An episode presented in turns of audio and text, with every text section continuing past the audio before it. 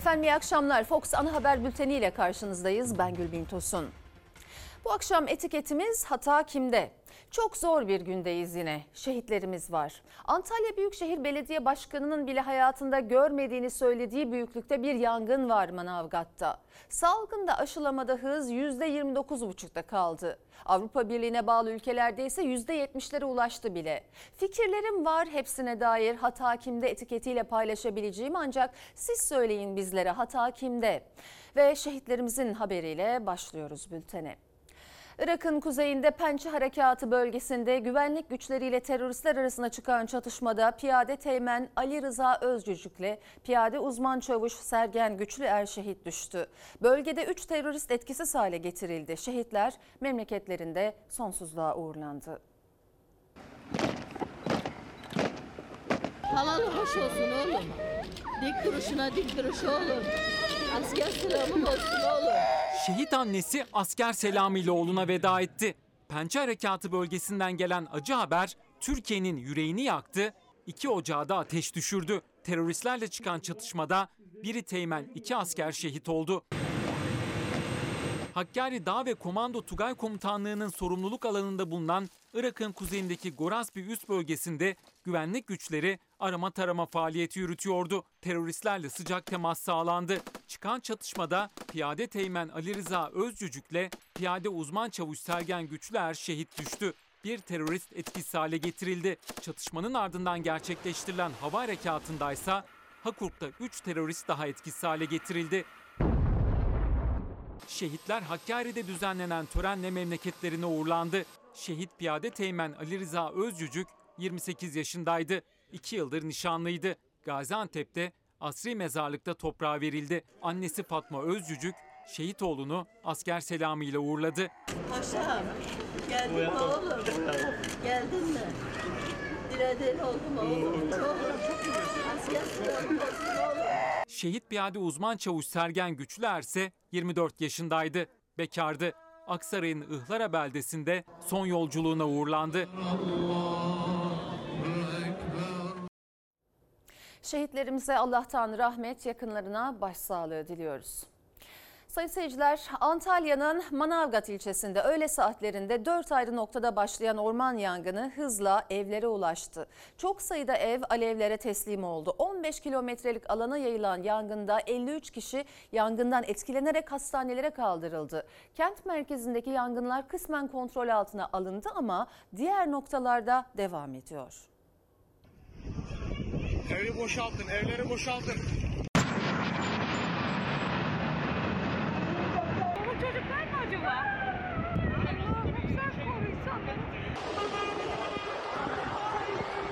Alevler her yanı sardı. Vatandaşlar kabusu yaşadı. Manavgat'ta 4 ayrı noktada başlayan orman yangını yerleşim yerlerine ulaştı. Evler alevlere teslim oldu. 53 kişi hastaneye kaldırıldı. Evlere geldi. Şu anda evle, evler yanıyor. Apartmanlar yanıyor şu anda. Yangının ilerlemesiyle ilgili maalesef rüzgarın durumu, nemin düşüklüğü ve diğer faktörler yangının büyümesine şu anda yardımcı oluyor. Yangını körükleyecek her türlü sebep şu anda mevcut. Öğle saatlerinde Antalya'nın Manavgat ilçesinde Yeniköy, Sarılar, Bahçeli Evler ve Sorgun bölgesinde 4 noktada ormanlık alanda yangın çıktı. Hava sıcaklığı 37 dereceyi gösteriyordu. Nem oranı da çok düşüktü. Alevler rüzgarın da etkisiyle hızla tarım alanlarına ve yerleşim yerlerine doğru ilerledi ve kısa sürede de ulaştı. Evlerini boşaltanlar oldu mu? Köyde yandı zaten köyde boşaltan boşalmış yandı. Evrenseki, Kalemler ve Yeniköy mahallelerinde evler boşaltıldı. Manavgat Devlet Hastanesi de tahliye edildi.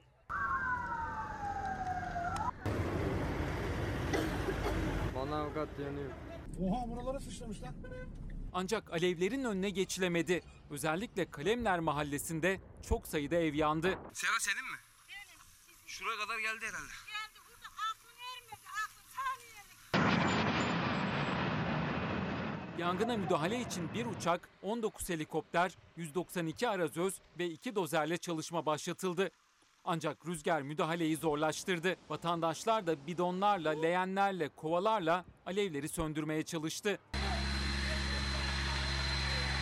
Ay çok kötü yanıyor.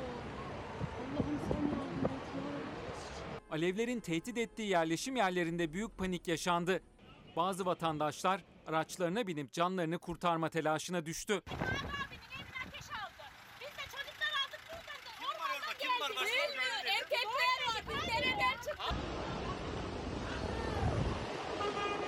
Alevler 15 kilometrelik alana yayıldı.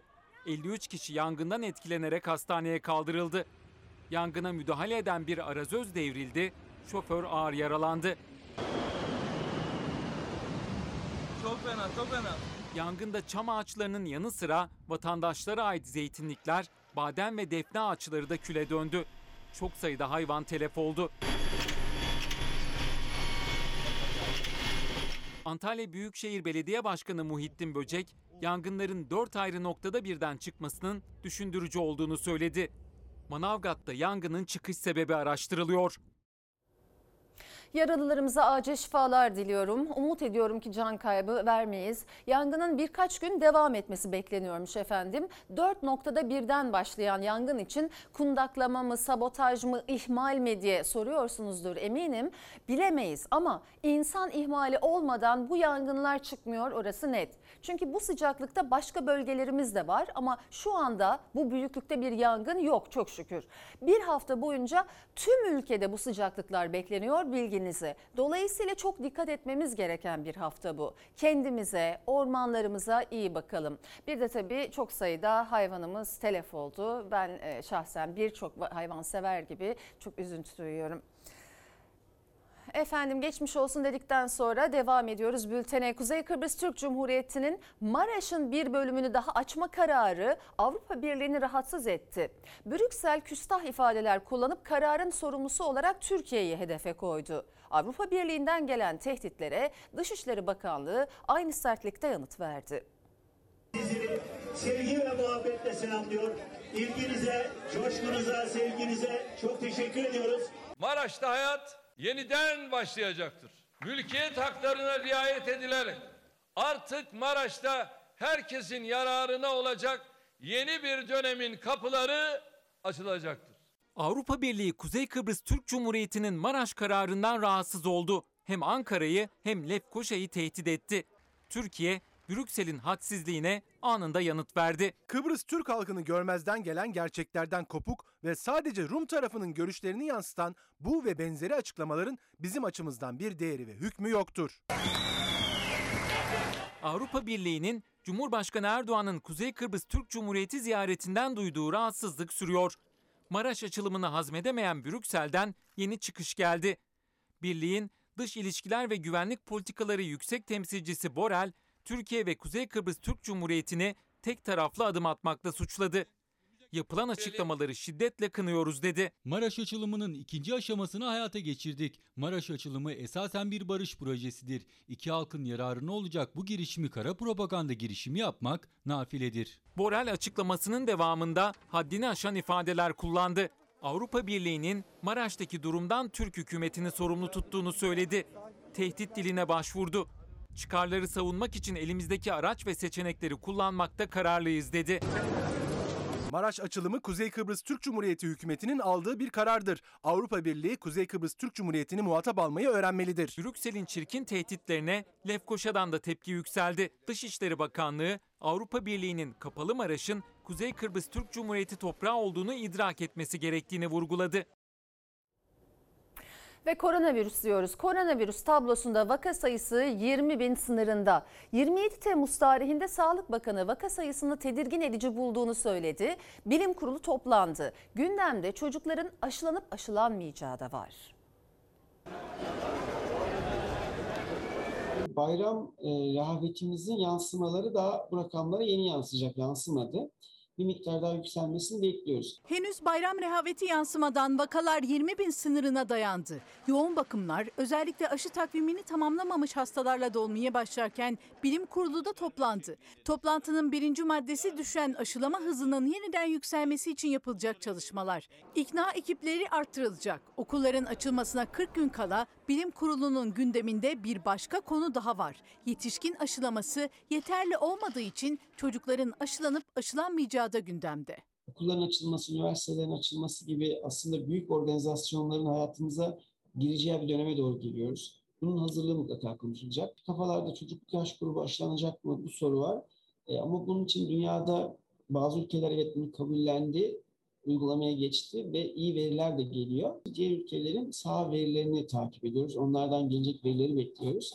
Aslında kendi ülkemizde hedeflediğimiz kitlenin hepsinin aşılanması halinde zaten çocukların aşılanmasını konuşmamıza bile gerek kalmayacak. Okulların açılmasına az bir zaman kaldı ama vakalar artmaya devam ediyor. Türkiye'de 27 Temmuz tarihinde 19.761 kişi koronavirüse yakalandı, 51 hasta hayatını kaybetti. Sağlık Bakanı Fahrettin Koca vaka sayılarının tedirgin edici olduğunu söyledi. İstanbul İl Sağlık Müdürü Kemal Memişoğlu da İstanbul'da vakaların iki hafta öncesine oranla iki kat arttığını duyurdu. Bilim Kurulu toplanma kararı aldı genelde bizden önceki ülkelerin saha tecrübeleri ve onların yayınladığı yayınlar ve onların verileri üzerinden gidiyor. Nereye doğru gidiyor? Bir bu vaka e, tırmanışını tekrar kontrol altına almak için ne yapabiliriz? Bu konuşulacak. Okulların açılması, üniversitelerin açılması gibi aslında büyük organizasyonların hayatımıza gireceği bir döneme doğru geliyoruz. Bunun hazırlığı mutlaka konuşulacak. Dünyadaki vaka artışı ile ilgili veriler ışığında Türkiye'deki vaka artışı tartışılacak. Bilim Kurulu toplantısının ilk maddeleri artan vakalar, düşen aşılama ve okulların açılması. Bir diğer maddede riskli ileri yaş. Çünkü onların da üçüncü doz aşılarının yapılmaması risk içeriyor. Yaşlı grup, kıymetli grubumuz ve bir şey olmasını istemediğimiz o grup da şu an aşılı anlamda korunmayan gruptalar. Onların bir an evvel üçüncü dozlarını olmalarını ben ısrarla hatırlatıyorum. Sonbahar gelmeden lütfen o grupta üçüncü dozlarını olsun. Efendim araştırmaların söylediğini hastanelerdeki manzara da ortaya koydu. Koronavirüse yakalanıp hastaneye yatan ya da yoğun bakımlarda kalanların tamamına yakını aşısız. Oran çarpıcı. Yoğun bakımlarda her 20 hastadan 19'u ya hiç aşı olmayanlar ya da aşılamayı eksik bırakanlar. Son 10 gün ve gördüğümüz bir şey var. Ya aşı olmamışlar, yoğun bakımlara düşüyorlar veya aşı olsalar dahi bizim Ocak Şubat ayındaki e, ölü aşı ile aşılanan bir popülasyonumuz vardı. Onlar yoğun bakımlara düşüyorlar. En zor yerde yoğun bakımda yatanların son durumu bu. Birçoğu ya hiç aşı olmamış ya da sadece iki doz Çin aşısı olmuş olanlar. Yoğun bakımlardaki her 20 hastadan 19'unun ya hiç aşısı yok ya da eksik. Türkiye adım adım dördüncü dalganın etkisini hissederken hastanelerden gelen en önemli bilgi bu. En dramatik örnek ne? Ee, bizim COVID yoğun bakımımız. Ee, COVID yoğun bakımındaki sayıları irdelersek şu an 29 hasta yatıyor COVID yoğun bakımda ve bunların içinde şu an aşı takvimini tamamlamış e, hiç hastamız yok. Biz vatandaşlarımızı uyarmak zorundayız. Bakın ne istemiyoruz? Ölmek istemiyoruz. Ne istemiyoruz? Yoğun bakıma düşmek istemiyoruz. Ne istemiyoruz? Hastaneye düşmek istemiyoruz. Aşı olduğunuzda hastaneye düşmeyeceksiniz. Aşı hala eldeki en güçlü silah ama aşılamada da istenilen toplum bağışıklığı henüz sağlanabilmiş değil. Hiç aşı olmamış 22 milyon kişi var. İki doz aşısını olanların oranı ise %29,5. Aşı sürecini tamamlamış, belirtilen dozda aşı olmuş olanlar uzmanlara göre virüsün ölümcül etkisinden daha az etkileniyor. Hastanelerdeki manzara da bunu gösterdi. Yoğun bakımda çalışan arkadaşlarımızdan bilgilerle söylüyorum. Çok büyük çoğunluğu aşısız. Çok büyük çoğunluğu aşı dahi olsa üzerinden süre geçmiş. İlk doz gelen ülkemize aşılarla olmuşlar. Son bir haftada riskin arttığı, buna rağmen aşılamanın azaldığı illeri de Sağlık Bakanı Fahrettin Koca paylaştı. Vakaların en çok arttığı iller aynı zamanda aşılamanın da en az olduğu iller. Son bir haftada vaka sayısı en çok artan illerimiz Siirt, Diyarbakır, Bitlis, Giresun ve Iğdır. Vaka sayılarındaki artış ve aşılanma oranları arasında ilişki var. Aşı olup tedbirlere uyun. Hastaneye başvuranlar arasında iki doz Çin aşısı olup üçüncü dozu yaptırmayanlar çok fazla. En büyük grup hastanemizde şu an aşılarını olmamış grup. Bir de e, aşı takvimini başlamış ama tamamlamamış. Yani tek doz Biontech'te kalmış ya da iki doz Sinovac'ta kalmış. Eski aşı olanlar iki doz dahi olsalar üzerinden 4-5 ay 6 ay geçenlerin bir an önce üçüncü dozu olmaları lazım. İşte bu riske İstanbul İl Sağlık Müdürü Kemal Memişoğlu da dikkat çekti. Kemal Memişoğlu hem aşı olmayan gençlere hem de 3. doz aşısını olmamış 65 yaş üstüne seslendi. Salgın şiddetlenirse kısıtlamalar da geri gelebilir uyarısı yaptı. Özellikle genç nüfusu aşılamak için e, aşı merkezlerimize, aşı noktalarımıza bekliyoruz. Bu salgını daha şiddetli hale getirirsek e, hep beraber bunun karşılığında da e, kısıtlamalarla da karşılaşabiliriz. Engellerle de karşılaşabiliriz. Aşı ne yazık ki hala tartışılan bir konu. Tereddütleri nedeniyle aşıdan çekinenler bir yana bir de aşı karşıtı kampanya yürütenler var. Bu kez bir kampanyada fırıncılardan geldi. Aşı olmayanlara ekmek satmama kararı aldılar. Aşı olmayanları fırınlara sokmayacağız. Fırından ekmek vermeyeceğiz. Aşı olmayan vatandaşlarımızın da e, bulaşıcı hastalık olduğu için bundan dolayı fırında ekmek vermemeye gayret göstereceğiz tabii bu konuyla alakalı. Aşı olmak ya da olmamak. Şimdilerde gündemin ana meselelerinden biri bu. Ekmek Üreticileri İşverenleri Sendikası da bunun üzerine düşündü ve bir kampanya yapma kararı aldı. Artık fırınlarda aşı olmayanlara ekmek satılmayacak. Koronavirüs salgını boyunca hiç kapanmadı fırınlar. Sokağa çıkma yasaklarında bile hizmet verdiler. Aşının önemine dikkat çekmek için de yine ilk adım onlardan geldi. Bu bilim adamlarına inananlarız biz fırıncılar olarak. Biz de dedik ki böyle bir kampanya yapalım. En azından bir ses getiririz. Biz de dahil olmaya çalışacağız bu kampanyaya. Nasıl olacak? Şimdi müşteri içeri girecek aşı olup olmadığını soracaksınız. Yani bir şu anda nasıl devlet dairelerinde, resmi kurumlarında bir es kodu var. Mesaj geliyor. Yani mesaja bakacağız. Yani Mesaj silindi derse.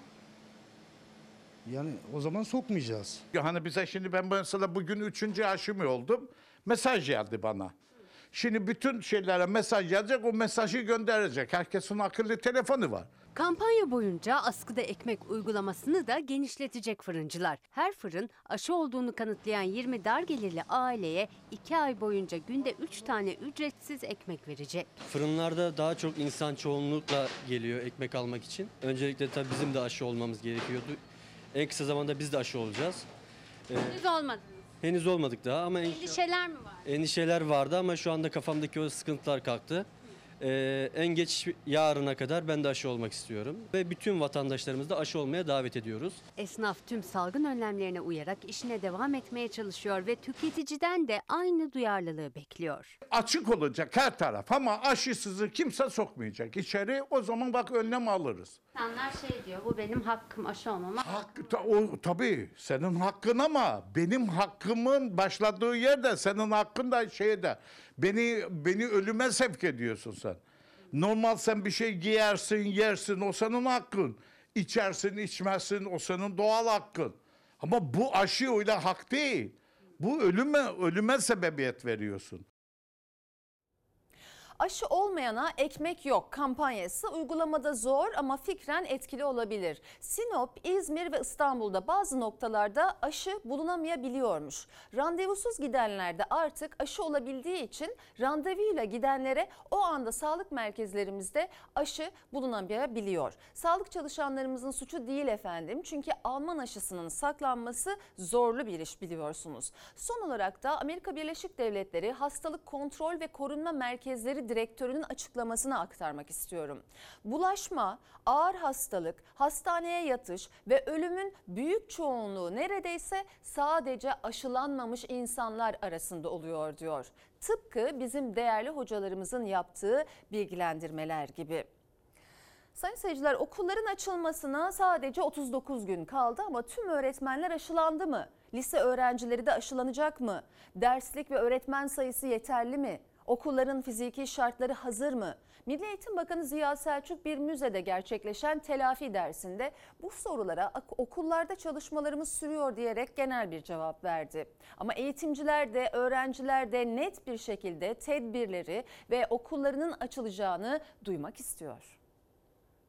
Uzaktan eğitimden çok fazla verim alamıyoruz. Okulların 6 Eylül'de açılması bizim için son derece önemli. Okulları açmak noktasında çok kararlıyız. Kalabalık okullar ve kalabalık sınıflar sorunu hala sürüyor. Eylül'de okulun açılacağını tahmin ediyorduk fakat artık şu an 19 bin vaka açıklandı dün. Yani çok umutsuzluğa kapılırım eğer okullar açılmazsa. Toplumumuzun desteğinin bu konuda hayati bir önem taşıdığının vurgusunu yapmak istiyorum. Vaka sayıları hızla yükselişe geçmişken öğrencilerin sabrı da giderek tükeniyor. Veliler endişeli, eğitimciler okulların açılmasına sadece 39 gün kala hazırlıkların ne aşamada olduğunu soruyor. Milli Eğitim Bakanı'nın bu soruya çok açık ve net yanıt vermeli ki kaygı ve belirsizlik hali ortadan kalksın. 81 il müdürümüzle bir toplantı yaptık. Okulum temiz belgesinin yenilenmesi sürecinin hızlandırılması noktasında gördüm ki gerçekten bir problem yok. Sağlıklı okullar için aşılanmak durumundayız. Herkes öncelikle aşılanmalı ama aşılanmak istemeyenlere de bu kural getirilmeli. Milli Eğitim Bakanı'na göre sorun pek yok. Okullar 6 Eylül'de açılacak gibi duruyor ama eğitimciler ve öğrenciler aynı fikirde değil.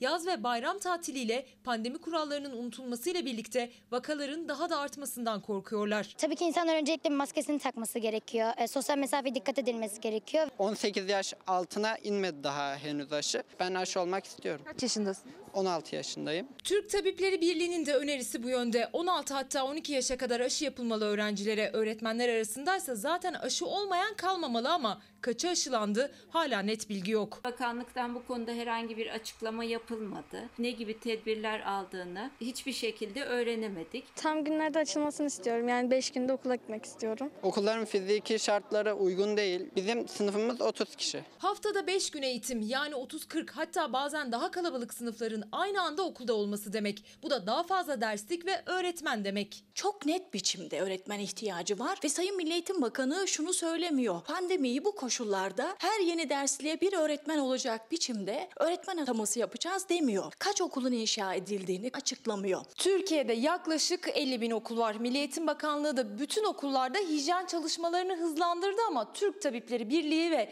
bazı eğitim sendikalarına göre bu okulların açılması için yeterli değil. Özellikle sınıf mevcudunun azaltılması, okullara yeni bir havalandırma sisteminin kurulmasını öneriyorlar. Kasım aralığa geldiğimizde pencereleri açmak, camları açık tutmak güç olabilir. Ama ben vaka olmasına rağmen açılmasını istiyorum açıkçası. Sadece ilk ve orta öğretim değil, üniversite öğrencilerinin de beklentisi okula gidebilmek. Ben mesela tıp okuyorum. Aldığım eğitim gittikçe verim çok düşüyor yani. Okulda %80 verim alacaksam şimdi %50 falan alıyorum. Okullar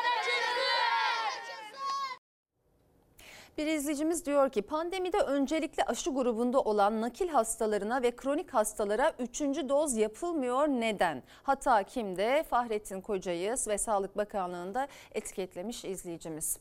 Siyaset gündemiyle devam ediyoruz. Bolu Belediye Başkanı Tanju Özcan, belediye başkanlığı yaptığı ilde Suriyelilere 10 kat fazla su ve atık tarifesi uygulayacağını duyurdu. Önce siyaset konuştu, sonra yargı harekete geçti. Bolu Cumhuriyet Başsavcılığı Tanju Özcan hakkında görevi kötüye kullanma, nefret ve ayrımcılık suçlamasıyla soruşturma başlattı.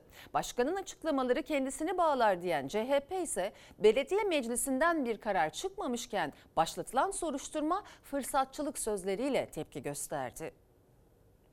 Bolu Belediye Başkanımız Tanju Özcan hakkında açılan soruşturma tamamen bir fırsatçılıktır. Yardımı kesiyorsun gitmiyorlar. İş yeri ruhsatı vermiyorum diyorsun gitmiyorlar. 10 kat suya 10 kat katı artı ücretine zam yapacağız. Bolu Belediye Başkanı şu an bir Bolu Beyi gibi davranıyor. Tamamen diktatör bir tavırla hareket ediyor. Bolu Cumhuriyet Başsavcılığı jet hızıyla düğmeye bastı. Mültecilerle ilgili açıklamalarıyla gündeme oturan Bolu Belediye Başkanı Tanju Özcan hakkında görevi kötüye kullanma, nefret ve ayrımcılık suçlarından soruşturma başlattı. CHP soruşturma için fırsatçılık dedi. Göçmene garibana 10 kat su satacağım diyecek kadar aciz olan bir millet olmadık olmayacağız. Bu insanlığa da aykırıdır, Müslümanlığa da aykırıdır ama anayasaya da aykırıdır. Mutlaka bunun bedeli olur. Daha henüz alınmış bir karar yokken hemen soruşturma başlatılması niyetlerini de açıkça ortaya koyuyor. Su fiyatlarına, katı atık ücretlerine başta olmak üzere bazı kalemlerde 10 kat zam yapacağız. Yani Türk vatandaşı ile yabancı uyruklu vatandaş aynı fiyattan suyu kullanamayacak. Aynı sudan sen içersen 10, sen içersen 100 lira. Bu ne biçim bir mantık ya? Böyle bir ayrımcılığa zaten kanunlar imkan vermez. Sayın Belediye Başkanı da bunu bilir. Tanju Özcan'ın mültecilerle ilgili çıkışını destekleyenler kadar sert tepki gösterenler hatta suç duyurusunda bulunanlar da oldu. AK Parti Bolu Milletvekili Arzu Aydın da suç duyurusunda bulunacağını söyleyen isimlerden biriydi. İkili sert sözlerle karşı karşıya geldi. Gitsinler istiyoruz. Bu misafirlik uzadı diyoruz artık. Bir vatandaş olarak suç duyurusunda bulunacağım. Bir anne olarak suç duyurusunda bulunacağım. Sayın Arzu Aydın eğer bu kadar samimiysen, göçmenlere annelik duygusuyla sahip çıkıyorsan 3 göçmen çocuğa bakacak kadar maaşım var. 3 çocuğu evlat edin ben de sizden özür dileyim. Mülteci ve göçmen polemiği Tanju Özcan'ın su ve katı atık paralarına 10 kat zam yapacağım açıklamasıyla alevlenirken Bolu Cumhuriyet Başsavcılığı da hemen harekete geçip Özcan hakkında soruşturma başlattı. Suriyelileri ağır işlerde sigortasız çalıştırmak, kayıtsız çalıştırmak ayrımcılık değil mi? Bu iktidar önce kayıtsız çalıştırılan Suriyelilerle övünenlere soruşturma açsın. Suriye'de Elbap'ta şehit düşüyor benim Mehmetçiğim. Burada jöleli, iri kıyım adamlar hiçbir işte çalışmıyor. Akşama kadar parktalar. Bu benim gücüme gidiyor. Tanju Özcan'ı linç etmeye kalkanlar çözüm söyleyin. Türk gençleri işsiz. Alayınız başımıza hümanist kesildiniz. Çözüm ne? Sert tartışmalar arasında gözler gelecek hafta toplanacak Bolu Belediye Meclisi ve açılan soruşturmanın sonucuna çevrildi. Efendim Bolu Belediye Meclisi'nden bu yönde bir karar çıkacağını sanmıyorum. Zira su insanın temel haklarından biridir. Ben şahsen ifadelerine katılmasam da gözler açılan soruşturmanın sonucuna çevrildi dedik haberimizde. Evet ama ortada Sayın Özcan'ın bir fiili yok. Düşüncesini belirtti. Şimdi de sözlerimin arkasındayım, bedel ödemeye de hazırım diyor. Bedel ödeyeceği bir fiili durum yoktur bence. Sayın seyirciler Van'dan Türkiye'ye giriş yapan Afgan göçmenlerin görüntüleri siyasetin ana gündem maddesi haline geldi. Muhalefet 6,5 milyar Afgan göçmenin Türkiye'ye gelmek üzere olduğunu öne sürerken İstanbul'da 15 günde 709 düzensiz göçmen yakalandı. Biz batı değiliz. Yabancı düşmanlığı bizim milletimizin bir hasreti değildir. Kim yapıyorsa utansın. Türkiye'nin e, acilen bir göçmen bakanlığına ihtiyacı var. 550 bin civarında resmi mülteciden bahsedildiği aynı dönemde Birleşmiş Milletler'in İstanbul'da 1 milyon 550 bin e, mülteci var diye bir raporu da var. Türkiye özellikle doğu sınırından akın akın giriş yapan düzensiz göçmenleri konuşuyor. Muhalefet acil göç bakanlığı kurulsun dedi. Göçmenler için en cazip adres İstanbul'dan yansıyan rakamlarsa düşündürücü. Ekrem İmamoğlu'nu İstanbul Emniyeti'nin son operasyonlarla ilgili açıklaması izledi. Son 15 günde 214'ü Afgan uyruklu 709 düzensiz göçmen yakalandı İstanbul'da. Türkiye yol geçen hanı değildir.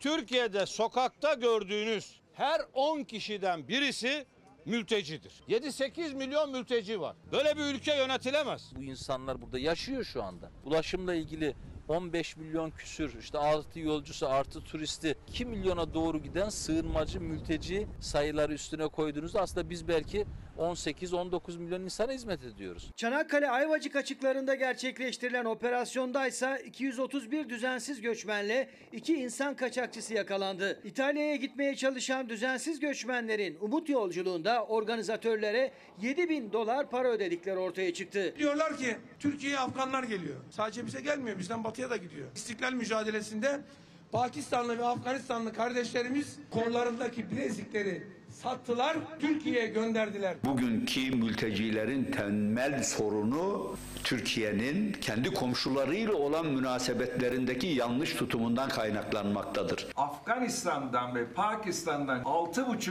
milyona yakın insan bu ülkeye göç etmek üzere. İran bunlara alabildiğine yol açmaya başladı. Neden İran'a bir nota verilmiyor? CHP'nin hazırladığı son rapora göre İran Afgan göçmenleri kendi topraklarında tutmadan Türkiye'ye yönlendiriyor. Hizmetleri etkiliyor, işsizliği etkiliyor, yaşam kalitesini etkiliyor. Tüm bu hesapları yapmak için biz de resmi kayıtları valilikten ve bakanlıktan talep ediyor olacağız. Sözcü gazetesinin haberine göre ise Afganistan'dan Avrupa'ya gitmek isteyen göçmenlere başkent Kabil'deki pasaport bürosundan her gün ortalama 8 bin pasaport veriliyor. Birleşmiş Milletler Mülteciler Yüksek Komiserliği Ocak ayından bu yana Afganistan'dan göç edenlerin sayısını 270 bin olarak açıkladı. Taliban korkusuyla hızlanan göçün 3.6 milyonu bulacağı tahmin ediliyor. 1 milyon 800 bini aşkın kişi devlete olan borcunu yapılandırdığı halde ödeyemedi. Bireysel kredi ve kredi kartı borcunu ödeyemediği için bu yılın ilk 5 ayındaysa 410 bin kişi daha bankaların kara listesine girdi. Ekonomi yazarı İbrahim Kahveci'ye göre ekonomi büyüyor gibi gözükse de aslında şişiyor. Efendim merhabalar. Borcu olan var mı aranızda? Ben de sizden rica ediyorum borçsuz bir kişi göster bana. Maaş bile alamıyorum. Hepsi krediye kesiliyor. boşu boşuna kredi dağıtılıyor. Sürekli kredi dağıtılıyor. Bir bakıma borçlandırarak ekonomik genişleme yapılıyor. Bu bir şişmedir işte.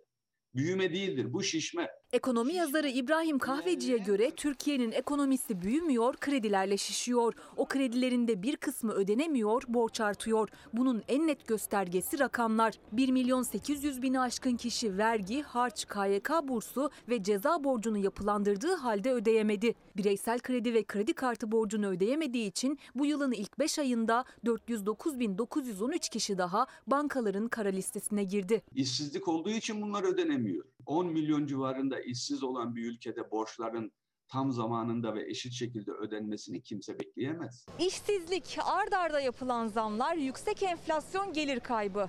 Tüketiciyi hem borca soktu hem de borcunu ödeyemez hale getirdi. Çekilen krediler, üzerine işleyen faizler ve ödenemeyen borçların yapılandırılması. Tüketici kredi, faiz, borç sarmalı arasında sıkıştı kaldı. Borcunu ödemeye çalışan da başka bir borcun içine girdi. Bunun da göstergesi kredi hacminin sürekli artması ama milli gelirin ekonominin de buna bağlı olarak artmaması. Kredi artıyor ama milli gelir büyümüyor, ekonomi büyümüyor. Mesela 2020 yılında alınan kredinin tamamı e, milli gelir büyümesiyle eşit. Borcu borçla kapattığınız oldu mu?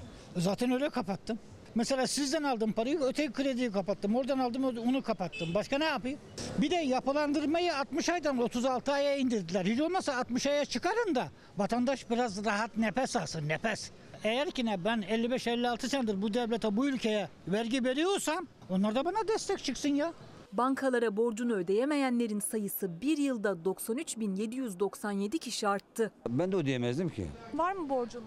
Benim evet var ev kredi borcum var. Ödeyebiliyor musunuz? Biraz zorlanıyoruz ya. Borcunuzu hiç yapılandırdınız mı şimdiye kadar? Yapılandıramadım çünkü yapılandırmak için biraz para lazım. Borç var mı? Borç olmaz mı? Dört yere borcum var şu anda. Bankaya kredi borcum var. Ev eşyasına borcum var şu anda. Dört tane taksit ödüyorum ben. Dışarısı parlıyor ama içerisi çürüyor. Borcu borçlu ödeme, kredileri yeniden yapılandırma ve bunun karşılığında ekonomik şişme. Bu kredilerin ödenememe durumunda yaşayacağımız sıkıntıyı 2001 krizini hatırlayarak düşünelim. Memurun, memur emeklisinin, kamu işçisinin gözü hükümetle yapılacak zam görüşmelerinde. Türk İş hesaplamalarına göre Temmuz ayında açlık sınırı 3 bin liraya dayandı. Yoksulluk sınırı 9457 lira oldu. 2 Ağustos'ta pazarlık masasına oturacak memurlar da meydanlardan her gün hükümete mesaj gönderiyor. Gözler önüne serdikleri ekonomik durumları düşündürücü. Ben 23 yıllık memurum. 23 yıllık memurluğumda hala kiradayım. Bir tane çocuk okutuyorum. Yardımlar olmasa okutamıyorum. 30 yıldır benim borcum ve taksidim bitmiyor. Kredi kartlarına mahkumuz. Hepimizin ikişer üçer tane kredi borçları var. Borç içindeyiz. Yaklaşan zam pazarlığı öncesi memurlar sahada. Borçlar, maaşların düşüklüğü, alım gücünün her geçen gün azalması memurun tek gündemi. Birçoğumuzun ben de dahil evimize 15'inden 15'ine bir kilo kıyma giriyor. Artık et girmiyor. Balık hiç girmiyor çoğumuzun mutfağına. Rahat rahat alışveriş yapma şansımız yok ki. Bir dışarı çıktığınız zaman yani adım attığınız 100 lira yani aya vurduğunuz zaman 3000 lira maaşınıza kirayı mı ödeyeceksiniz, karnınızı doyuracaksınız hangisini yapacaksınız?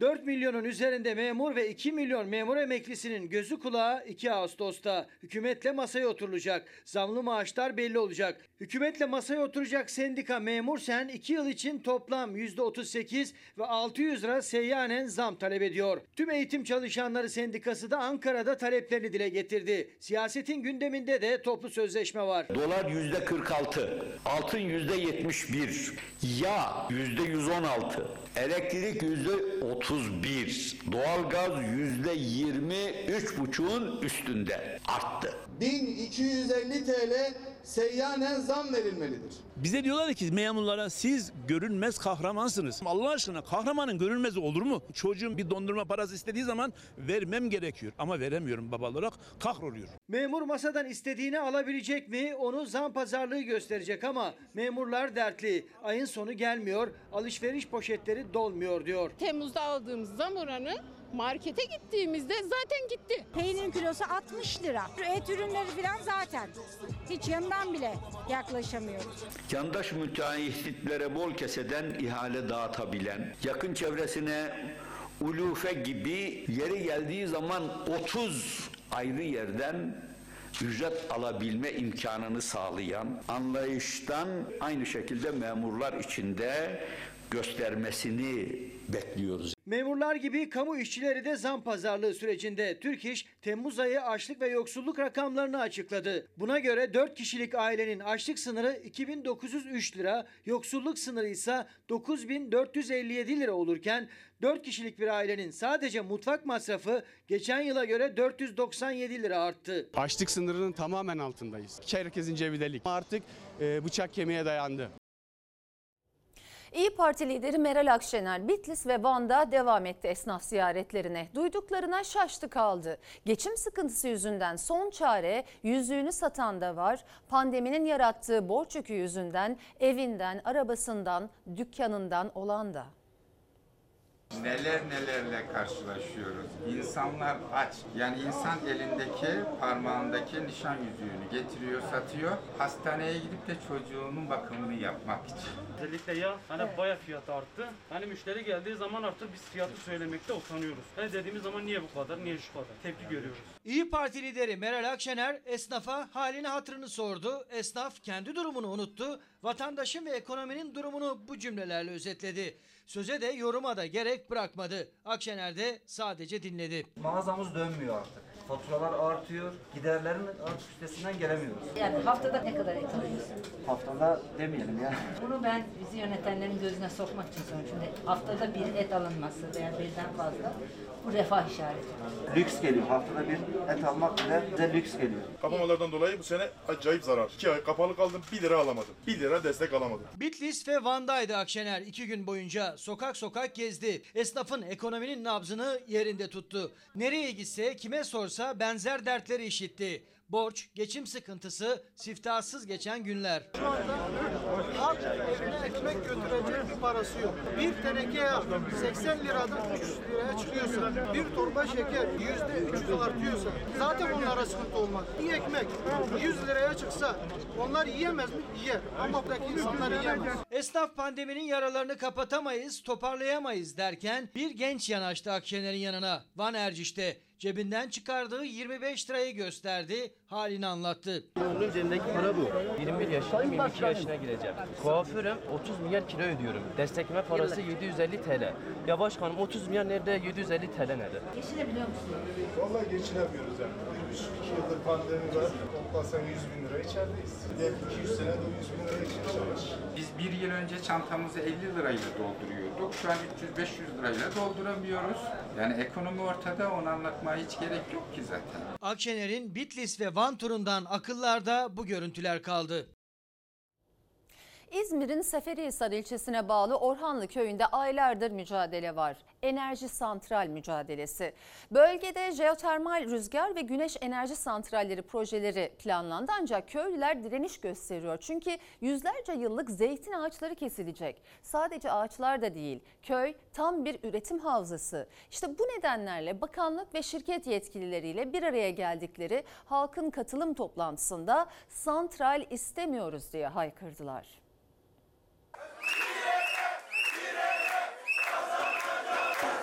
Daha önce de köylerinde kurulmak istenen santrale karşı zeybek gibi dimdik durmuşlardı. Yine giydiler kostümleri ve kararlı duruşlarını bu kez halkın katılım toplantısında sergilediler. İzmir Seferihisar'a bağlı Orhanlı köyünde yaşayanlar santral ve bakanlık yetkilileriyle bir araya geldi.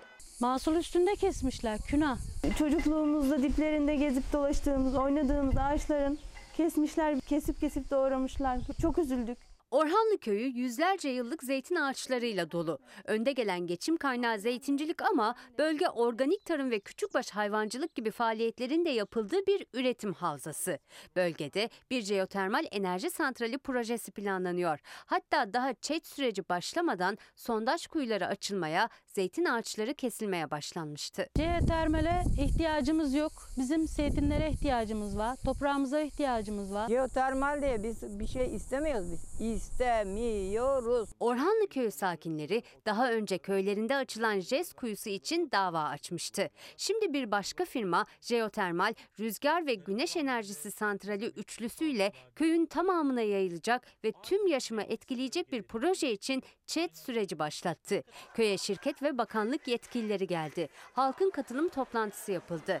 Büyük kalabalık vardı. Daha önce zeybek kostümleriyle projeleri protesto eden köylüler yine aynı yöresel kıyafetlerle katıldılar toplantıya.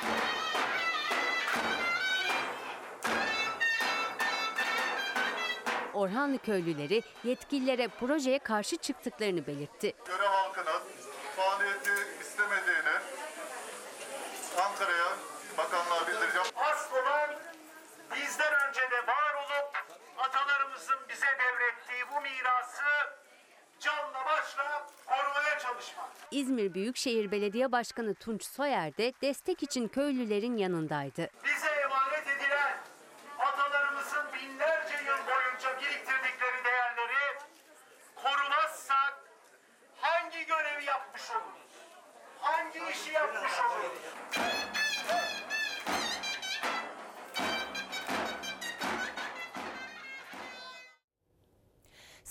hastası Yiğit Alp Avşar'ın kampanyasında gereken paranın %80'i toplandı. Ancak aynı zamanda süresi de azalıyor. O ve diğer SMA'lı bebekler zamana karşı yarışmaya devam ediyor. Hep gülümse bebeğim. Ben kardeşimle beraber parka gitmek istiyorum. Onu salıncakta sağlamak istiyorum. Kardeşim doya doya rahatça nefes almasını istiyorum. Ablası Ayşe Meva son bir yardım daha istiyor minik kardeşine. Çünkü artık sadece birkaç günü var tedavi şansını kaçırmaması için. Gereken paranın %80'i tamamlandı. Biraz daha yardım gelirse minik Yiğit Alp için iyileşme umudu doğacak. SMA hastası bebeklerin gözü yaşlı anne babalarının yanı sıra bir de çocukluklarının en güzel çağında kardeşlerinin hastalanmasına üzülen ablaları, abileri var. Birlikte oyun oynama hayalleri kurarken kardeşleri için yardım istiyorlar şimdi. Yiğit Alp gibi Ahmet Alp ve Yusuf Kaya'nın abi ve ablaları kampanyalarına desteğe çağırdı. Bir de isimsiz kardeşler var. Onlar bayram harçlıklarını SMA'lı bebeklere gönderdiler. Şu dünyadaki en mutlu kişi Kardeşimin ilaç senin olsun. İzmir'de yaşayan SMA hastası Yiğit Alp Avşar'ın ablası, annesi, babası artık umut yolculuğunda sona yaklaştı. Amerika'daki bir hastanede gen tedavisi olabilecek eğer gerekli para bulunursa. Paranın %80'i toplandı ama Yiğit Alp 17 Eylül tarihinde 2 yaşına girecek. Her aile için yaş günü mutluluk demekken onlar için zamanın tükenmesi ve umutların yok olması demek. Yaş ve kilo kriterlerini kaybetmeden gereken parayı toplamaya çok az kaldı. Lütfen derdime ortak olun. Omzumdaki yük çok ağır. Yükümü hafifletin. Oğlum benim, annem. Ahmet Alp Güven'in de kampanyasında toplanan para %50'yi geçti ama umutlar artarken süresi azalıyor. Ahmet Alp de 16 aylık. Ailesi herkesi 30 Ağustos'a kadar gelecek bağışlarla kampanyayı tamamlamaya çağırıyor. Ne olur yardım edin Ahmet Alp'e.